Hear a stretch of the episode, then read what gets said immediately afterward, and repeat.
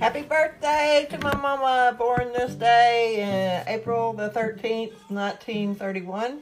And if she was still on this earth today, she would be 91, I believe, since this is 2022. Uh, but she flew away a couple years ago, so she's not here. But I hope wherever she is, she knows that a lot of people miss her down here. Anyway, she was a character. I was blessed to have her as my mama. She was a real strong lady.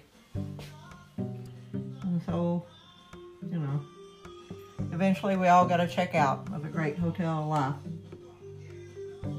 But um, she had a good long life. She was 89 when she passed away. And she probably wouldn't have if it hadn't been for COVID and all the extra curricular crap that went with it. But, you know, a lot of people did.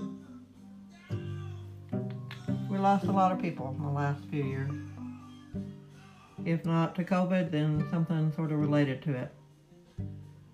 So, anyway. We get what we get sometimes. Anyway, it's Tuesday, it's Wednesday, and um, we're over the hump today. Tomorrow's Thursday. It'll be our Friday, I hope, um, because the next day is Good Friday. So I hope we have Friday off for Easter celebration week. And it's rainy and crappy outside. Uh, stormy today. Had thunderstorms this morning all around us. Um, I upgraded insurances today because all the weather seems to be getting worse. Just in case, so I don't lose my ass again. Um, at least not as much. Anyway, um, we worked really hard last night. We'll probably work really hard tonight again too. But whatever it takes sometimes, you know. Sort of like the gambler. Know when to hold them and know when to fold them. Anyway, music gets me through. Tylenol and coffee in the morning. And today's the day I'll probably get me a big ass burger at work. I reward myself with one of those once a week, so today is probably the day. Anyway,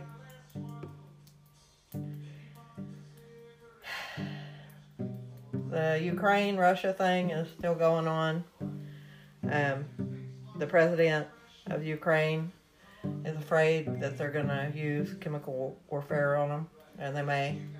We sent them a bunch more billions of dollars worth of military aid today, and uh, countries all over the world are stepping up to not send troops, but send everything else. So it's escalating to the point where it won't be too long for before they'll be sending troops. Uh, Finland and Sweden are already talking about rejoining or joining. They have never joined, but they've never had motivation to join. We're talking about joining up with uh, NATO for protection because they're beginning to say, hmm, if it could happen to them, it could happen to us, and they'd probably, you know, do us the same way if we weren't part of NATO, just send us stuff to fight with and not send any troops. So, everything happens for a reason. He wanted to make NATO weaker, I guess, and make it look bad. Try to discredit it with other countries by doing this. And he's been working on dismantling NATO since he had Trump to badmouth it. So, uh, you know, sometimes your best laid plans backfire, and this one's backfiring big time. Uh, there's lots of, you know, social media these days that makes news instant. So something happens in the world, and five minutes later, everybody knows about it. So you can't get by with stuff like you could during the time of Hitler. I don't think he took that into consideration. The power of the internet and social media and, you know, modern communication means. So, might be his downfall.